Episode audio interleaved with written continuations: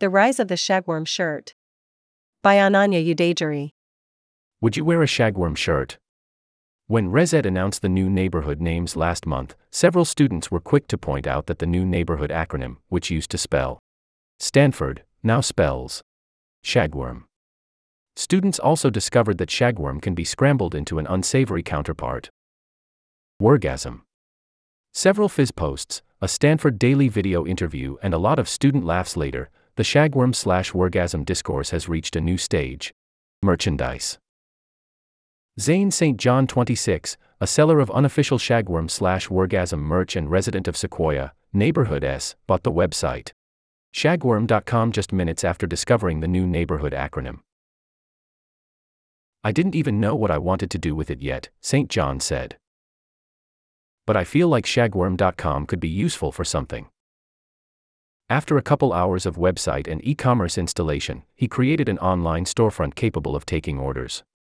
He then designed a shagworm and worgasm logo using the official Stanford style guide, taking inspiration from free neighborhood merchandise given out earlier in the year. Now, almost a month later, Saint John says he has received dozens of orders in merchandise featuring his logos and made hundreds of dollars in sales. "This is absolutely not about turning a profit," Saint John said. "For me, this is about providing this experience to people, turning something that people talk about into something people can actually interact with." While Shagworm dot com began by selling shirts, business has expanded to new forms of merchandise. Students can now put their notebooks in shagworm backpacks, wash their hands with shagworm hand soap, and even wear worgasm boxer briefs. According to Saint John, the site has received two orders for worgasm boxer briefs so far. Hyperion, Neighborhood T, resident Isaac Naring twenty-six owns one such boxer briefs. Despite his apprehension about whether or not he would receive his merchandise, his package came in the mail just a few weeks later. "I mean, I love shagworm, but I really love worgasm," Naring said. "Shagworm is great, that's the mainstream, but to have worgasm represent this fine institution is just so unserious." Other students disagree. "Worgasm I'm a little bit less favorable for," said Marshall Cools twenty-four, a member of Aspen's neighborhood council.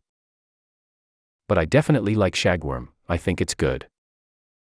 Cools designed official merch for Aspen, formerly Neighborhood A, earlier this month for the neighborhood's all-campus event, Heatwave. His design, a pale yellow shirt with a chest pocket design featuring a bold A and the name Aspen, was given out to students for free at the event. Attendees were also given paint and brushes to customize their shirts. "I'm quite heavily biased in my decision, but the Aspen stuff is better," Cool said. "The Aspen stuff has a unique design." The shagworm merch sold on the site is based on an earlier neighborhood system shirt given to students at the beginning of the year. "I definitely think it's a good start, but I'd like to see some innovation in there," Cool said. While Cool said he has seen several students wearing his Aspen shirt in the weeks following his event, the past neighborhood system shirts have been less popular. Many students said they rarely wear their official neighborhood merchandise in public. Naring cut up his neighborhood shirt to wear to the gym. Several students contacted by the Daily expressed displeasure with the acronym shagworm and its ties to the criticized neighborhood system. Some students were unhappy with the connotations surrounding shag and worm, noting that shag has a sexual connotation in some circumstances and worms generally gross people out.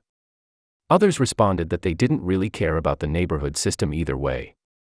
Aspen resident McKenna Beck, class of twenty twenty-three, said she supported the name shagworm but prefers warmhogs.